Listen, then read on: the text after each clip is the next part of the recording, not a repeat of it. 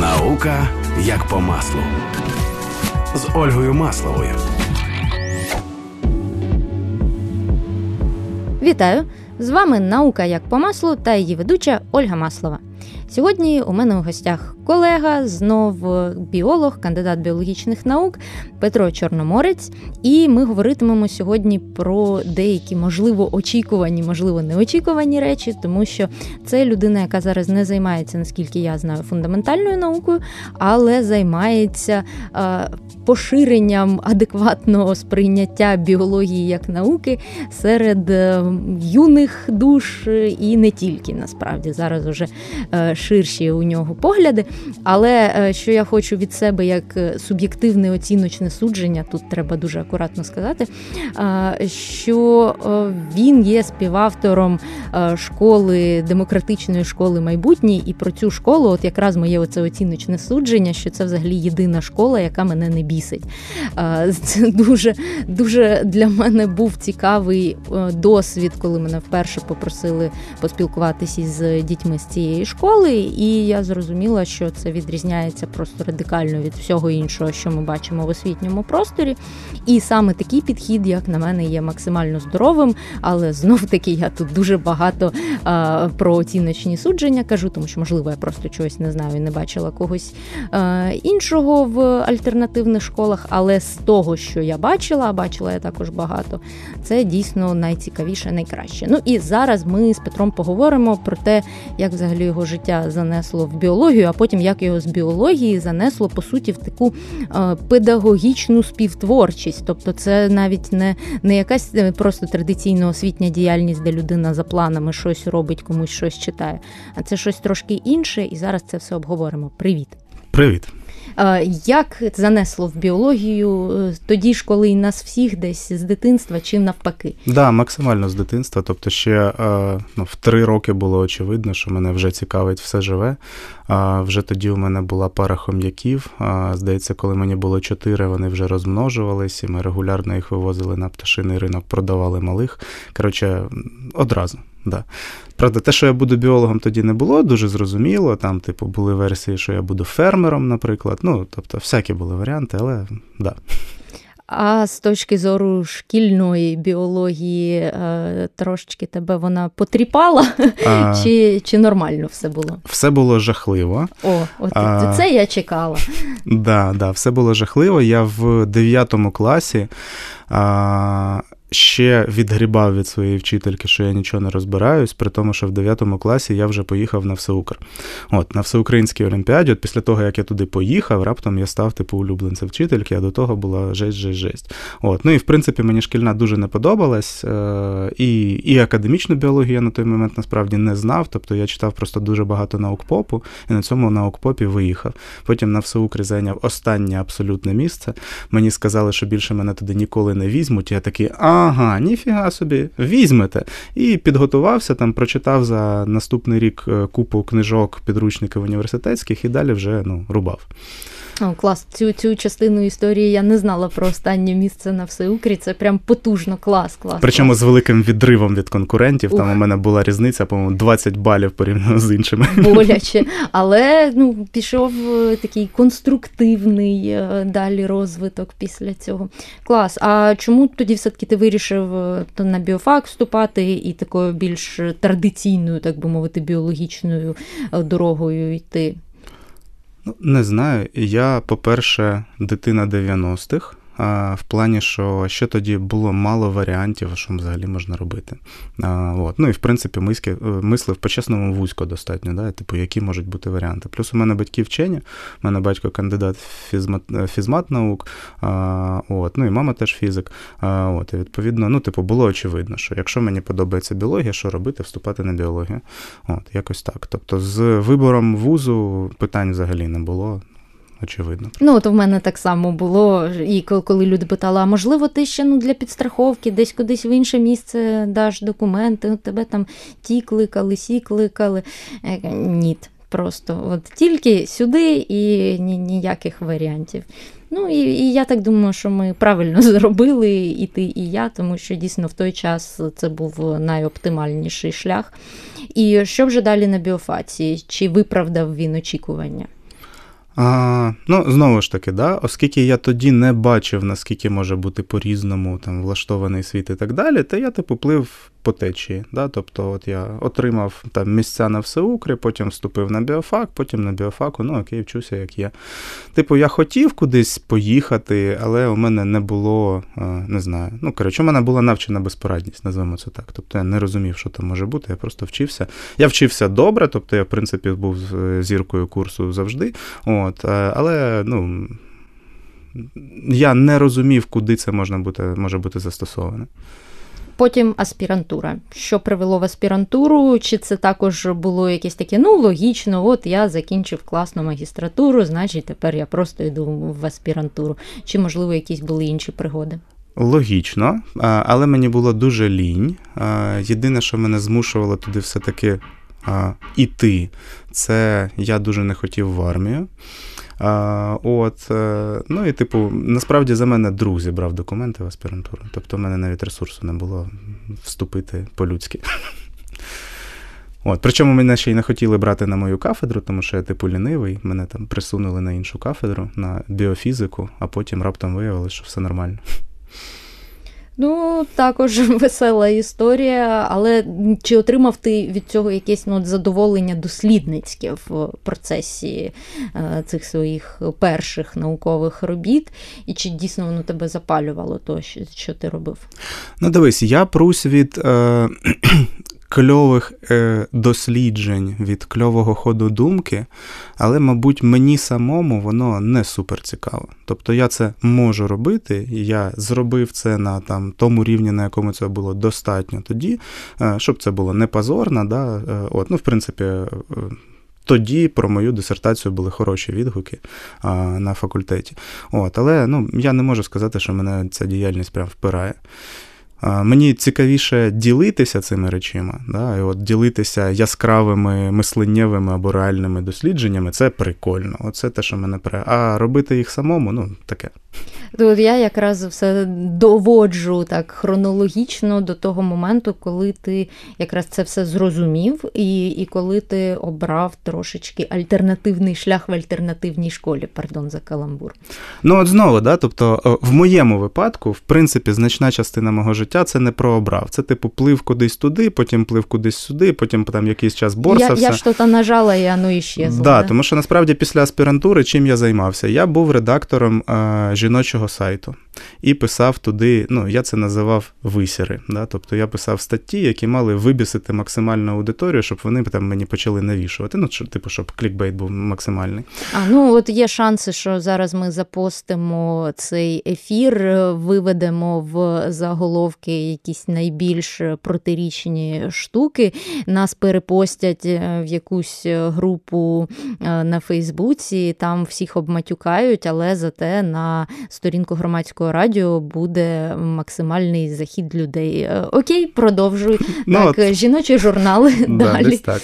Е, жіночий журнал. Е, е, Книжка, е, яку мені замовив е, Ну, Тоді цей чувак був тренером з пікапу, і е, я був, типу, в форматі літературного негра, тобто я за його матеріалами і за його тренінгами писав йому книжку. От, е, Займався акваріумістикою, дизайном та обслуговуванням акваріумів. Е, Що я ще такого робив? Ну, це, мабуть, найцікавіші такі, найтрешовіші, найцікавіші речі. Коротше, я робив, що попало. Да? Тобто я шукав просто, як мені адаптуватись до світу, і тоді біологія була, ну так, ну, в акваріумістиці, в акваріумістиці, можливо, там і актуальна, от, а в основному там не, не супер актуальна взагалі історія. От, Тобто я в освіту потрапив ну, теж в процесі цього пошуку, і перше місце, де я почав робити щось прикольне, це була весела наука. А, от, е, Там, де едютейнмент, хімічні, фізичні, біологічні всякі експерименти для дітей. Е, от, Це, мабуть, мій перший крок саме в освітньому контексті був. От, І там максимум там всякого агня, трешу і всякого такого. І це мені було прикольно тоді. От, Ми навіть на всеукраї... на Україна має талант виходили, правда, нас там зарубали на першому штурі, от, але тим не менше вони просто були не готові до да. такого рівня. І і як потім з'явилась е, уже Айвандер, я ще пам'ятаю той період, коли ви так називались? А, Ну, виходить, що знову ж таки значною мірою випадково. Тобто я познайомився з Наталкою Черепухіною, яка засновниця. Е, от Вона працює і зараз в Києво-Могилянській бізнес-школі.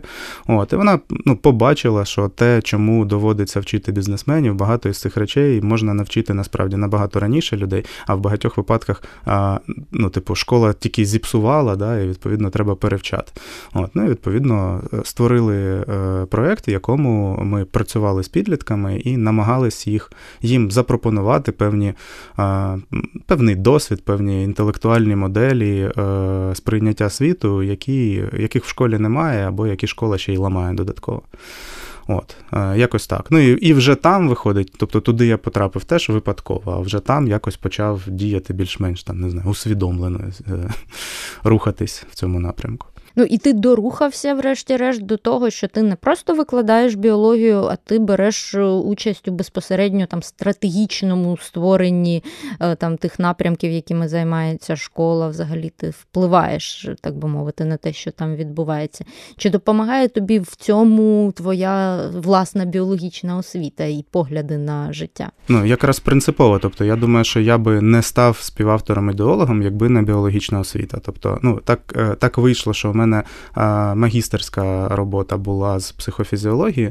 Потім я дисертацію писав з біофізики, там ну, фізіологія м'язів, по суті. Да? От, Але оця психофізіологічна частинка, вона для мене зараз базова. Я е, і, і раніше для себе шукав відповіді там на якісь питання, а коли почав працювати з дітьми, то прям максимально почав шукати відповіді там. У мене сформувався величезний кластер ну, там, моделей, концептів і так далі, які пояснюють, описують, як працює людська психіка, людський мозок і всі такі речі. І на основі цього ми вибудовуємо все, що у нас працює.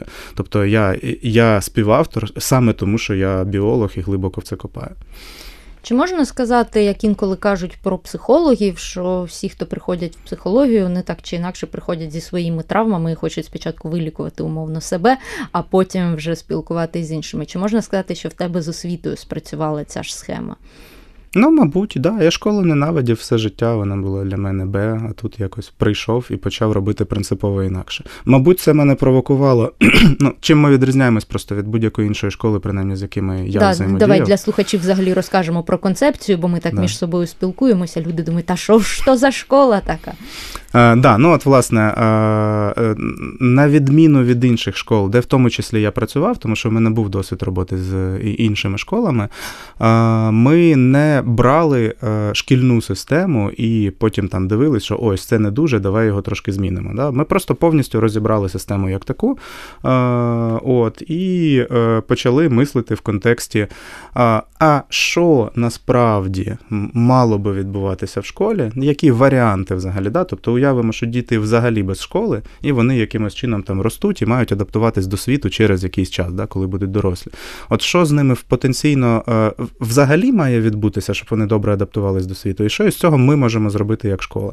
І відповідно всі процеси у школі ми відбудовували і продовжуємо відбудовувати ось з цієї точки зору. Тобто ми кожного року, в принципі, переглядаємо всі свої процеси.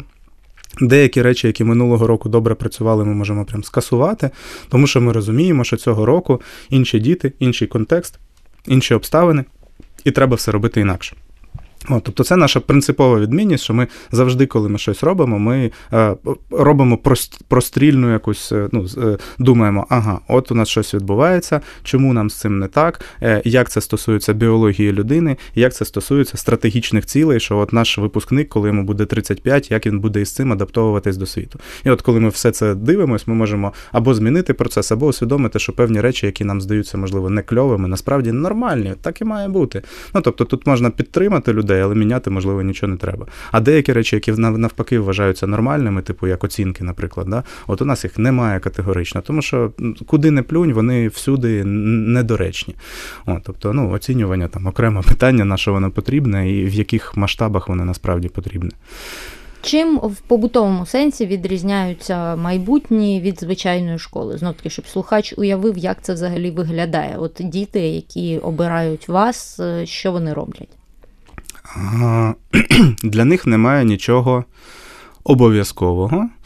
Крім того, що якщо вони обирають бути з нами, то вони мають бути з нами, да? тобто повинні бути присутні у школі, і там базові якісь заборони, типу, не можна бути під дією речовин, не можна курити, не можна бити один одного. Да? Тобто ось такі от заборони є. Це типу базовий базовий набір. У всьому іншому вони абсолютно вільні люди. Ми їм пропонуємо простір, в якому можна знаходитись, і ми їм пропонуємо дорослих, які е, ну, реально круті. Тобто, кого би з наших дорослих не взяти, це люди, які ну, коротше, круті. От реально, вони розбираються в своїй темі і вони цікавляться своєю темою, да? тобто вони, е, їм цікаво говорити про те, чим вони займаються і так далі. От, І з цими дорослими відбувається. І далі все залежить від реально року. Тобто зараз у нас це виглядає таким чином, що у нас є шеститижневі цикли. На цей шеститижневий цикл кожен викладач пропонує е, один або кілька своїх курсів. Діти знайомляться з усіма цими курсами, потім обирають, куди вони хочуть ходити. Потім ми робимо розклад.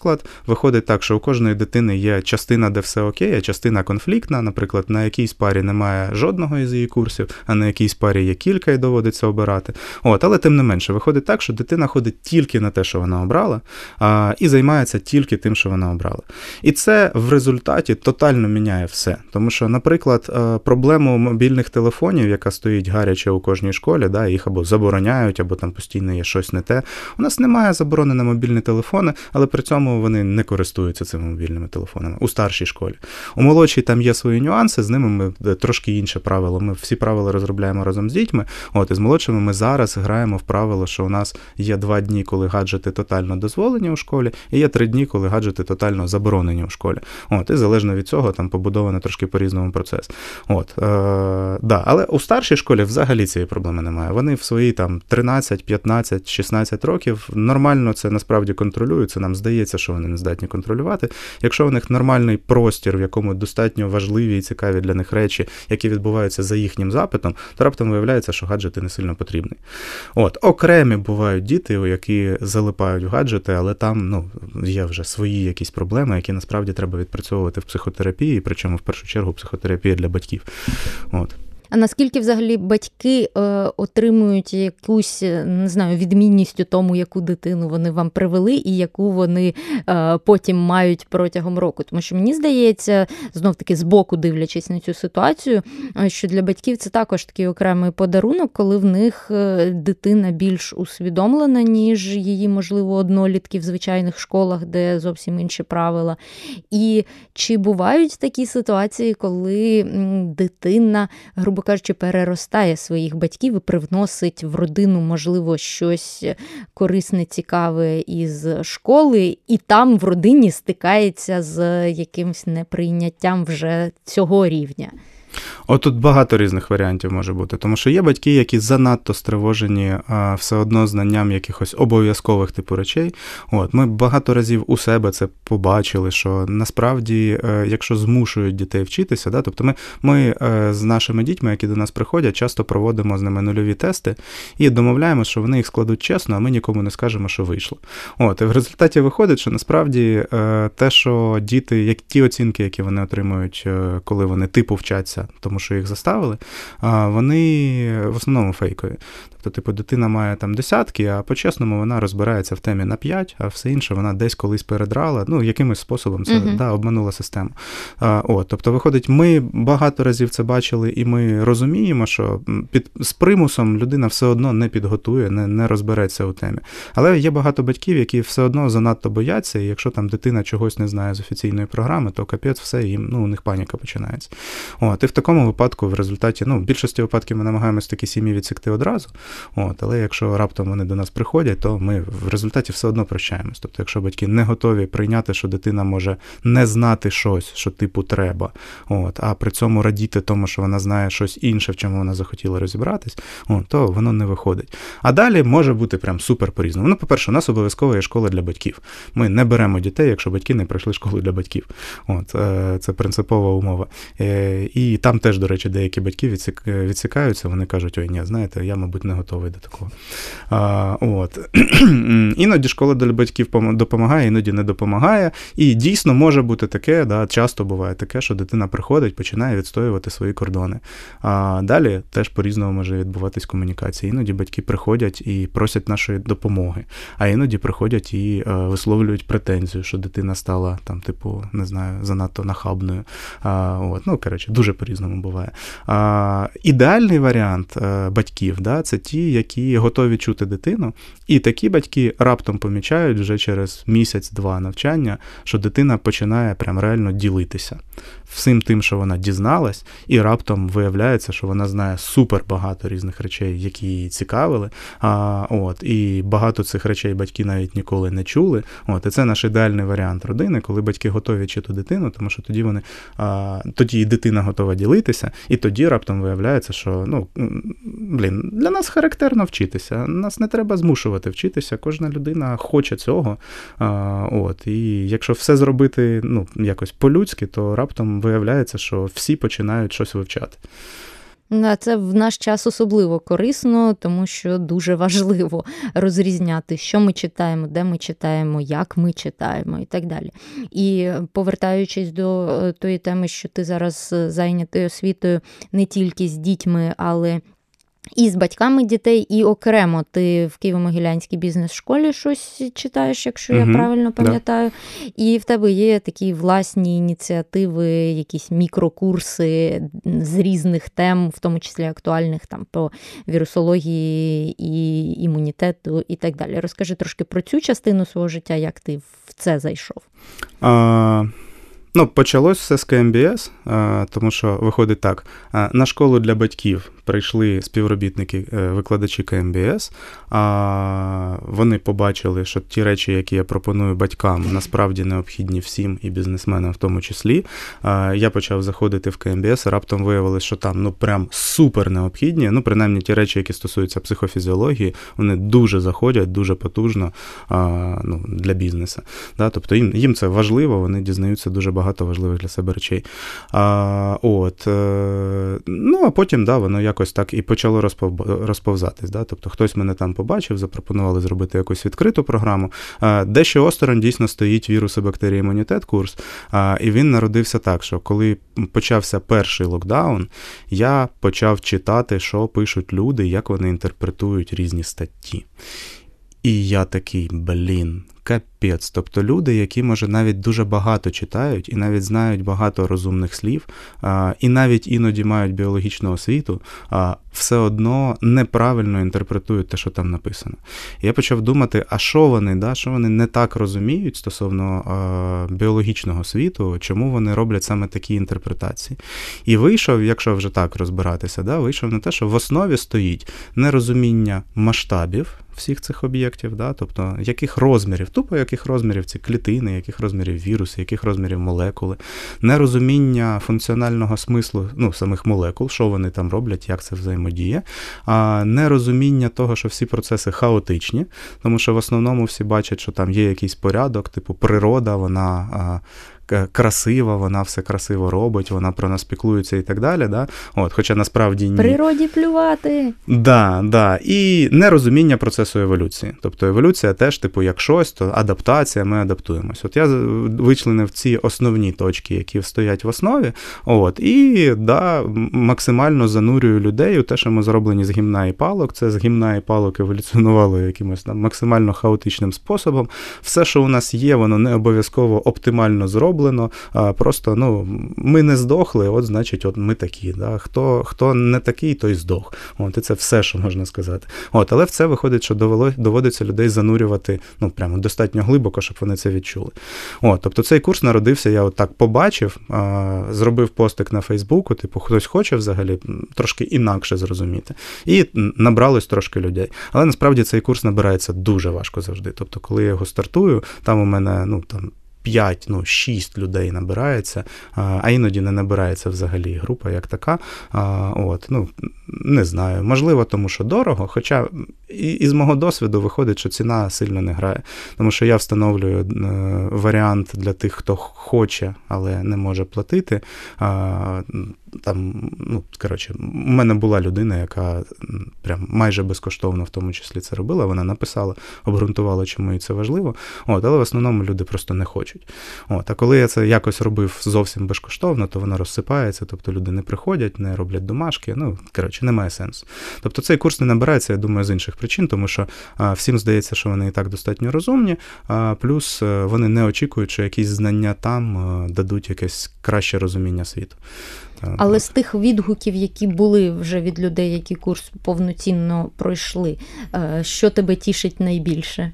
А, Ну, звісно, мене тішить те, що мені розповідають, що це було прям дуже класно, дуже тепло, дуже душевно. Я починаю все розуміти, мені там задають запитання і так далі. Але найбільше я пруся від того, що люди починають відповідати на реально складні запитання.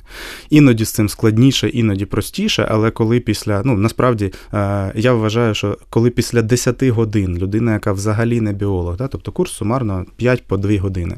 От, і коли після 10 годин людина, яка взагалі не біолог, починає починає аналізувати, що от ми вводимо білкову вакцину і ми вводимо РНК вакцину, і вони насправді будуть презентуватися через різні е, системи MHC, і відповідно по-різному буде формуватися імунна відповідь. А от я такий, о, ну тобто це працює. Окей, людина все одно з моїми там наводящими вопросами це робить, але тим не менше, це людина, яка взагалі не має біологічної освіти, і через 10 годин вона здатна аналізувати таким чином питання. Ну і тут ну, одразу з'являється такий висновок, е, що можливо це означає, що якби наші люди були трошки більш обізнані у базових поняттях, е, в термінології, в розмірностях, в якихось базових закономірностях еволюції, то можливо б і легше їм би було приймати якісь рішення, і менше було б цієї зафейкованості нашого простору, тому що фейки би просто відбивались від. Е, нормального сприйняття інформації і не приживались би. А в нас е, за рахунок цього недознання, бо мене особисто найбільше вражає те, що інколи реально е, напівзнання гірше, ніж повне незнання. І люди, які можуть комунікувати, використовуючи якісь там терміни, які дійсно мають біологічне значення, якісь, які дійсно існують, але використовуючи їх в якихось не тих контекстах і з якоюсь певною маніпулятивною метою, отакі люди є найбільш небезпечними.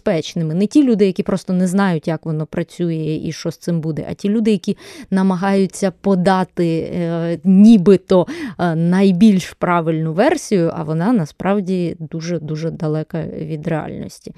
І і от ми, до речі, у кожному, у кожному випуску говоримо про читання першоджерел, про те, що треба дивитись, звідки інформація і так далі. Це вже ну, здається, що в наших якихось інфобульбашках це якісь очевидні речі. Але все одно навіть люди, які розуміють, що це треба робити, ведуться на якусь дурню. Ну от, знаєш, мені здається, що тут дуже складно. А, Тобто, ну, це той випадок, коли я працюю в освіті, але в цьому контексті я не впевнений, що знання це ключова точка. А, По-перше, ну, так вийшло, що я спілкуюся ну, раніше трошки більше. Коротше, спілкувався з багатьма людьми з різних країн. В першу чергу це з е, демократичних шкіл, от, але тим не менше. От, І я розумію, що вони не обов'язково знають щось більше або краще, ніж ті люди, з якими я спілкуюся тут. А, от, Але при цьому вони роблять трошки інші рішення, наприклад, стосовно вакцинації, да, тому що це зараз типу, най, найгарячіше питання. А, от, е, Тобто виходить, що там знання не не в знанні точно справа. А, Тут є багато людей, які критично мислять, які дуже багато знають. Е, от, ну, Тобто багато є. Людей, які, начебто, мали би за своїм рівнем знань розбиратися і робити трошки інші рішення. Тобто мені здається, що тут не не в знаннях в першу чергу справа. Тобто, знання вони е, і е, знання і достатньо точне і якісне наукове мислення, воно допомагає трошки більш виважено робити рішення, але воно не допомагає, коли ми говоримо про масові якісь штуки.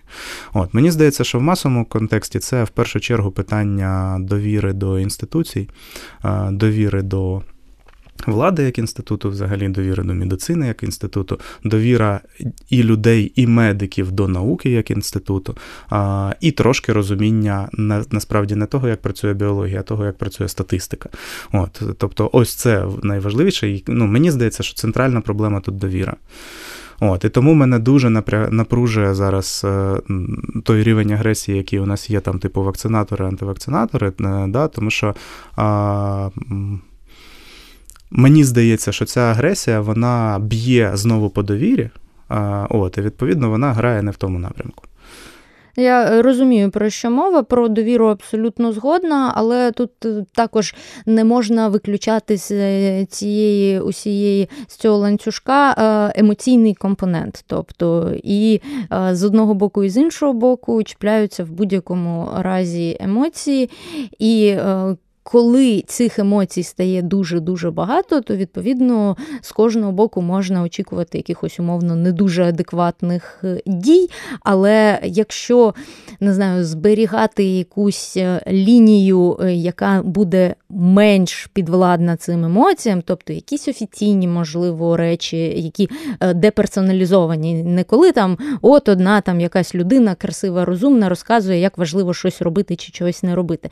А коли це якась якась ем, деперсоналізована, але дуже авторитетна лінія, на яку там умовно е, спираються більшість е, людей при прийнятті рішень. Але в нас, мені здається, настільки просто зруйнована дійсно довіра до е, будь-яких ем, не знаю, розпоряджень влади через всі ті нюанси, які в нас були в історичному контексті. Що навіть якщо щось дуже е, нормальне і правильне говориться, отак от деперсоналізовано і трошки авторитарно, що там треба зробити то-то, то-то, то до цього одразу з'являється категорія людей, які стають в штики просто е, з принципу, навіть якщо це щось нормальне, вони просто будуть е, якось проти цього йти. І от ну як з цим всім говорити, як спілкуватись? Тобто те, що проблема є, то ми всі розуміємо, чи є якісь на сьогодні способи це пом'якшувати і трошки е, загальне здоров'я популяції підтримати. Ну так дивись, виходить, що коли ми говоримо про емоції, то це знову ж таки прямий зв'язок з довірою. Тобто емоції тут які? Страшно, всім страшно. Да? Тобто, е, е, І страшно не тільки тому, що ну, там є пандемія, а тому, що є е, стосовно цього дуже багато ну, нагнітання теж. Да? От, І виходить, що у нас тут е, є. ну, коли ми говоримо про перелякану мавпочку, то єдине, що може заспокоїти перелякану мавпочку, це е, більш сильна і надійна мавпочка поруч. От, да, Якщо ми говоримо про е, людей в цьому контексті, то тоді це про знову е, те, що ми інституцію сприймаємо як якусь там, не знаю, надієрарха мавп'ячого, да, і сприймаємо, що вона достатньо надійна, вона нас захистить. Типу, зграя, яка нас захистить. Ну, коротше, от такі от процеси. От, І виходить, що якщо порівняти комунікацію, ну, у нас від початку сильно поламане, тому що ну, люди ж не довіряють системі не не останні кілька так, років. Так, так, да? я ж про це кажу, що історичний довіряють, контекст дуже. Да, Починаючи від того, що у нас е, окупаційна адміністрація останні е, вже 400 років майже, да, і закінчуючи ну, там купою інших моментів. А, от, Тобто виходить, що. Протилежний приклад, ну, по фрагментам, наприклад, Нова Зеландія. Да? Тобто, як вони комунікують? О, вони комунікують, що ребята, да, насувається жесть, ми знаємо, що з цим робити. Ми будемо робити ось так, ось так і ось так. І у цього можливі ось такі, ось такі і ось такі, в тому числі небажані нам наслідки. Починаємо. І люди такі: Окей, да, є план, у нас є тактика, ми її придержуємося. От, Тому що тут від початку є довіра до до е, влади, а з іншого боку, у влади максимально адекватні комунікації. Що у нас зараз можна зробити? Ну, я не знаю, на владному рівні я просто туди не лізу. На особистому рівні, да, я починаю ставати, якщо люди звертаються до мене з такими питаннями, в тому числі з тривогою, в тому числі ті, хто вважають, що не треба вакцинуватись, але тим не менше чомусь вирішили мене запитати. То я в першу чергу а, приймаю роль. Спокійного, впевненого, дорослого. І я взаємодію в першу чергу зі страхами. От. І після того, як ми провзаємодіяли зі страхами, я малюю картинку. Тому що, ну, по-чесному, да, я стосовно вакцинації теж обережний, тому що я розумію, що там да, є побічки, і те, що їх там частота відносно невелика, а це пофіг тому, хто її отримав. Да? Відповідно, людина, яка цього боїться, і яка у нас в країні, на відміну там від інших країн, не отримає підтримки, якщо у неї буде побічка. І скоріше ще навалять, це ти зараз розганяєш антивакцинаторську фігню. Да? От, Тобто виходить, що а, да, я розуміючи, що людині страшно, я розбираю ці страхи. І я не ставлю собі навіть за задачу, тобто це може прозвучати, можливо, не дуже добре, але я не ставлю собі за задачу зробити так, щоб ця людина після розмови зі мною вакцинувалась. Я ставлю собі задачу підтримати і дати ту частину картинку, яку я можу дати. От. А, Тому що я розумію, що блін, ну це не моя відповідальність, да, як мінімум, не моя відповідальність е, життя інших людей. Я розумію всі системні ефекти, які у нас є, але ну, блін, там занадто багато нюансів і занадто багато причин. От. Тому е, виходить, що з моєї точки зору єдиний спосіб вирішити ось цю проблему, яка стосується конкретно пандемії, конкретно вакцинації, це. Е, зменшити рівень напруги е, в плані конкретно страхів. Тобто, якщо ми зможемо попрацювати зі страхами сумарно, то тоді це буде працювати. Якщо ми будемо нарощувати ці страхи, нарощувати агресію, то я не думаю, що це допоможе. Я думаю, що це тільки додатково розбурхає процес. Чи були все-таки ті люди, які після от таких душевних розмов з тобою пішли і вакцинувались? Угу, да. Ох, ну, причому не одна людина. Перемога перемога. Ну, ну да, мабуть. Ну да, давай тоді спробуємо такий сеанс групової терапії провести із нашими слухачами, які зараз сумніваються, бояться, тривожаться, е, начитались чогось страшного і голосного. Можливо, якийсь такий чек-ліст е, свого ментального стану. От е, Зверніть увагу, як ви себе почуваєте, коли ви чуєте, що це все спланували, якісь там ілюмінати, прости господи, і вони дуже цілеспрямовано полюють е, за вашою душею, і саме ви їй потрібні як раб системи. А зараз, уникаючи цього впливу, ви прям тікаєте від цього страшного е, апокаліпсису. Ну от як ну, проти бачиш, такого? Е, я думаю, що о, через радіо навряд чи ми це зможемо зробити. Тому що виходить, що у взаємодії там да, у кожної людини свої якісь процеси в голові, і я розумію, що є люди, з якими у мене і не вийде. Тому що якщо людина супер вірить у е, теорію змови, то ну як з цим треба довго взаємодіяти і зовсім не обов'язково допоможе. Тим більше, що є ж да, і генетичні передумови до того, щоб бути схильним до віри в теорію змови. От, е, ну тобто, я не думаю, що ми зараз це зможемо розібрати. Це от скоріше навіть інакше. Наша задача не може і не обов'язково чіпати цю тему, а просто поступово постійно створювати загальний контекст, що насправді не все жахливо.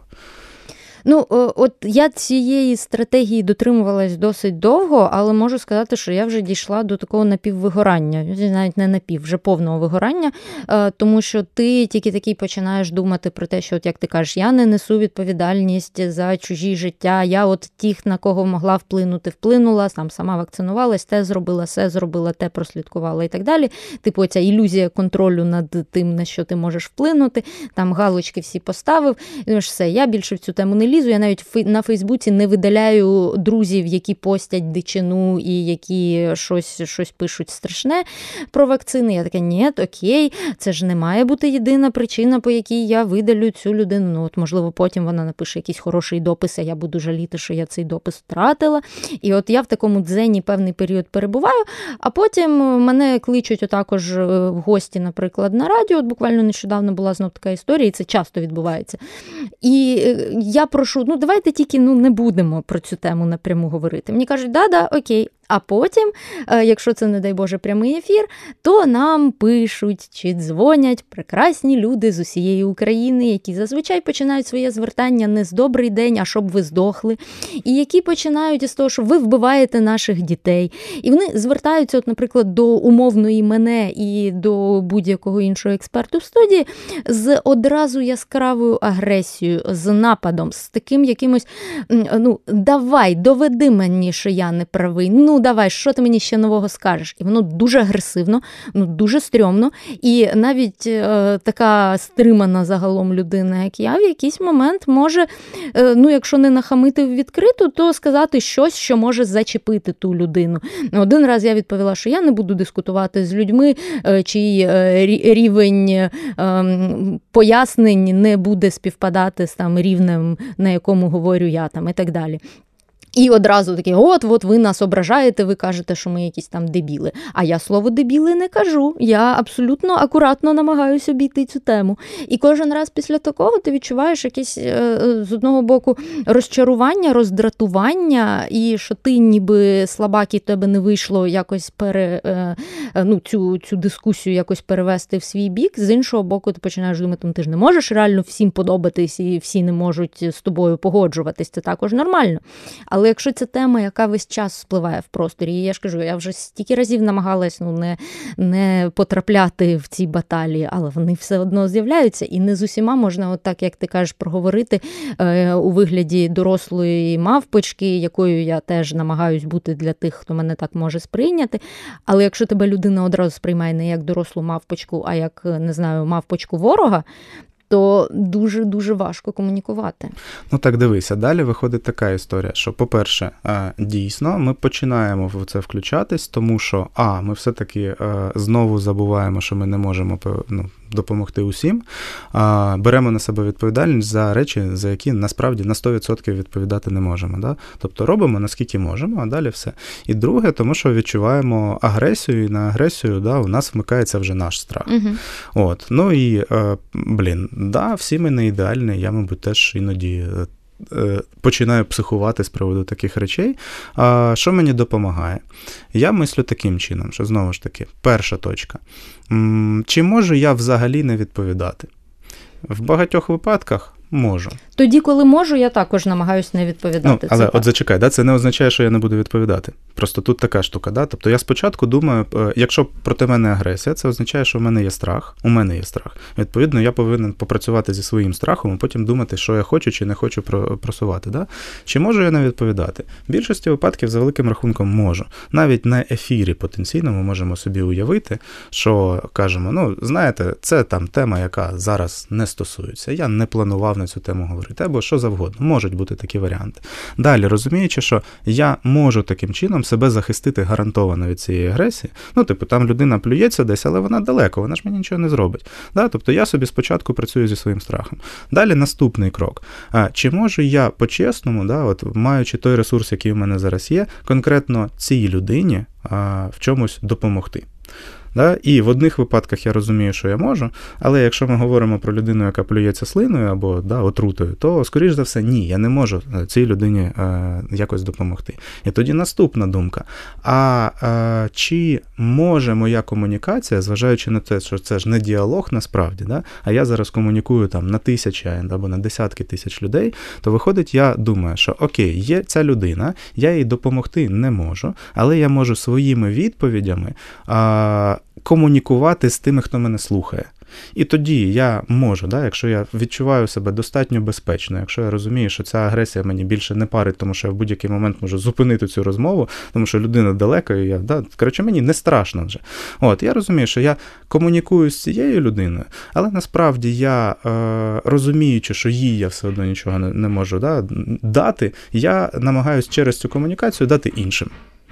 І це сильно попускає. Тому що, да, з цією людиною сенсу, скоріш за все, якщо вона вже плюється отрутою, то з нею, можливо, і можна знайти спільну мову, але це треба зустрітись особисто, знайти якісь стосунки. Коротше, так це буде.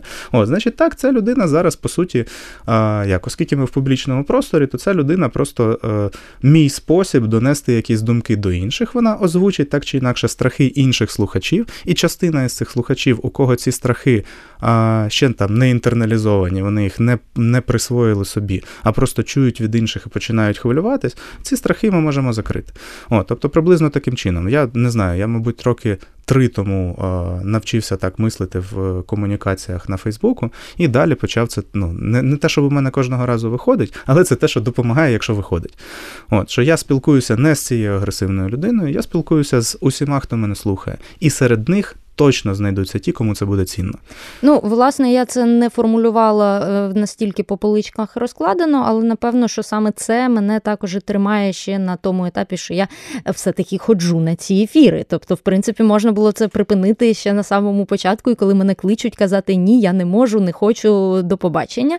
Але я все одно продовжую говорити. І от ми е, на Львівському медіафорумі тиждень тому зустрічалися з різними журналістами, проговорювали взагалі, як комунікувати журналістам цю тему, тобто як їм подавати в простір, кого е, сприймати як експертів, кого перевіряти, як взагалі до кого ставитись. І е, теж з одного боку ми туди приїхали з Олександром Колядою, з Оленою Львінською і з Марією Павлічук із проекту InScience. Ми приїхали, і в мене було таке: ну Боже, ну ми це вже все мільярд разів говорили. Тобто я не знаю, чого нового тут можна сказати. Але ми проговорили з самого початку все отак, от просто по пунктах, які штуки треба е, читати, які не треба, на що звертати увагу, на що ні. І ми побачили, наскільки від цієї журналістської спільноти е, був е, позитивний відгук. Тобто вони такі, а, тобто ми зрозуміли, ага, так от чому нас не люблять, грубо кажучи, так от чому ми там такі-то питання треба трохи по-іншому формулювати. Так от чому треба комунікувати там про синхрони із вченими трохи по-іншому. І це дійсно про те, що Якщо ти несеш якусь інформацію, якісь меседжі, е, то завжди треба думати про тих, е, кому дійсно хочеться їх отримати, а не про тих, хто буде кидатись контраргументами отруйними своїми. Так, але знов таки в тих е, гарячих умовах, які в нас зараз, все просто дуже яскраво зафарбоване цими емоціями. Тому реально добре, що ми, до речі, зараз про це з тобою також говоримо, тому що я думаю, це буде корисно почути і тим людям, у яких яких поруч є хтось із протилежними думками, і тим людям, які мусять також це якось комунікувати на більш широку аудиторію. Я б сказав, насправді, да, дві угу. думки виникли. Що е, перше, що що в будь-якому випадку, да, тобто, якщо людина сумнівається, або якщо вона е, комунікувала, зараз починає тривожитись, і ну коротше, да, будь-які такі процеси, виходить, що насправді треба працювати знову ж таки зі своєю тривогою і знаходити собі якісь опорні точки, які дають відчуття, що ну в основному в моєму житті все нормально. Да? Тобто, ну, в першу чергу працювати зі своєю тривогою. А друга штука, е, ти сказала, що а, вже тисячу разів це говорили, і я прям оце мені дуже складно з цим, тому що а, мені теж щось, що я три роки тому написав, мені здається, ну блін, ну я ж написав, ну нащо ще раз? Угу. От, а я розумію, що протилежна точка зору е, може від інших людей, від кожної конкретної людини звучати кожного місяця або і навіть по багато разів. І виходить, що на цьому фоні насправді мені треба теж комунікувати часто, і, можливо, навіть одні й ті самі думки, окей, може трошки по-різному, але одні й ті самі думки треба вкидати, блін, якомога частіше. Тут значною мірою взагалі йде е, стрільба по площадям, і насправді нам треба просто да, нам треба просто е, завалити інформаційний простір трошки іншим настроєм і трошки іншою інформацією. От, е, ну, Ресурсу для цього мало. Угу, Це проблема. Угу. Але принаймні в межах своїх можливостей, хоча б не зупиняти себе, коли є відчуття, що блін, та це ж очевидно, ну йоп, ну на що я буду це казати? Казати, тому що не всім очевидно. Навіть тим, кому очевидно, вони почули 30 разів іншу точку зору і вже почали сумніватися. Їм треба повернути цю. Нагадуємо я, такі. Да, Я навіть про себе от зараз думаю. А, Знову ж таки, ті процеси, які у нас у школі відбуваються, да, вони ж е, сильно відрізняються від е, більшості процесів. І часто нам страшно що наші діти, да, з ними відбувається щось, що піде не так. І в такому випадку ми е, іноді буває так, що я кажу про свої страхи комусь із колег, вони вони мені повертають мої ж слова, тупо цитують мої заняття. І я такий, а, точняк. Да, да, це так працює, і ми вже бачили, як це працює, і попускаюсь. Тобто я і сам можу да, почати сумніватися у якихось своїх словах, і коли мені хтось повертає ці слова, я такий, а, ну точно, да, і я впевнений, я ж це перевіряв. Просто підзабув, почав угу. тривожитись. Угу. Це норма. Ми потихеньку доходимо до фінальної частини передачі три тези від гостя. Що б тобі хотілося в контексті нашої розмови чи поза контекстом для тих, хто от тільки прочитає вижимку на сайті громадського радіо три тези. Капець, а про що вони мають бути? Про що завгодно. Це як три білборди над Печерськом. От уяви собі якісь три фрази, які б тобі хотілося, щоб просто всі побачили поза контекстом.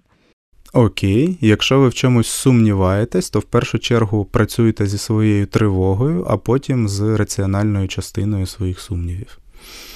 Один так. білборд, прекрасний, неоновий такий рожевеньким світиться біля ЦВК. А, Другий. А, Люди не починають розбиратися у тих речах, які вони не хочуть вивчати. Тому навчання через примус не має сенсу. Супер. Але от про примус, ти поки думаєш над третьою тезою, я ще трохи рефлексій про примус. Думаю про те, е, наскільки працює інколи для деяких людей така схема, що вони там через 20 років після закінчення школи кажуть таку фразу: що типу, от там Марі Іванна мене примушувала робити те-то, те-то, я її тоді ненавидів, а зараз я їй страшенно вдячний за те, що вона це робила. Стокгольмський синдром. Ну, Насправді там треба розбиратись кожній ситуації окремо, але в основному е, ні. В основному всі ці речі людина вивчила би, скоріш за все, могла би вивчити зовсім інакше, набагато спокійніше, безпечніше і якісніше. Угу, угу. От. Ну, от в мене така сама думка, тому що в мене такого немає. Я всім тим вчителям, до яких в мене були питання, ці питання і зараз би задавала. Тобто, в мене нема такого, що пройшли роки, і я зрозуміла, що ви були праві. Ні. Е, може, просто я не дуже розумненька, тому не зрозуміла, але все-таки е, лишаюсь. Мудрості ще не вистачає, так, да. так, так. прийняття. Саме так. Третя теза. А, Не знаю, про що ми ще говорили такого важливого. Про може якісь там комунікації, маніпуляції.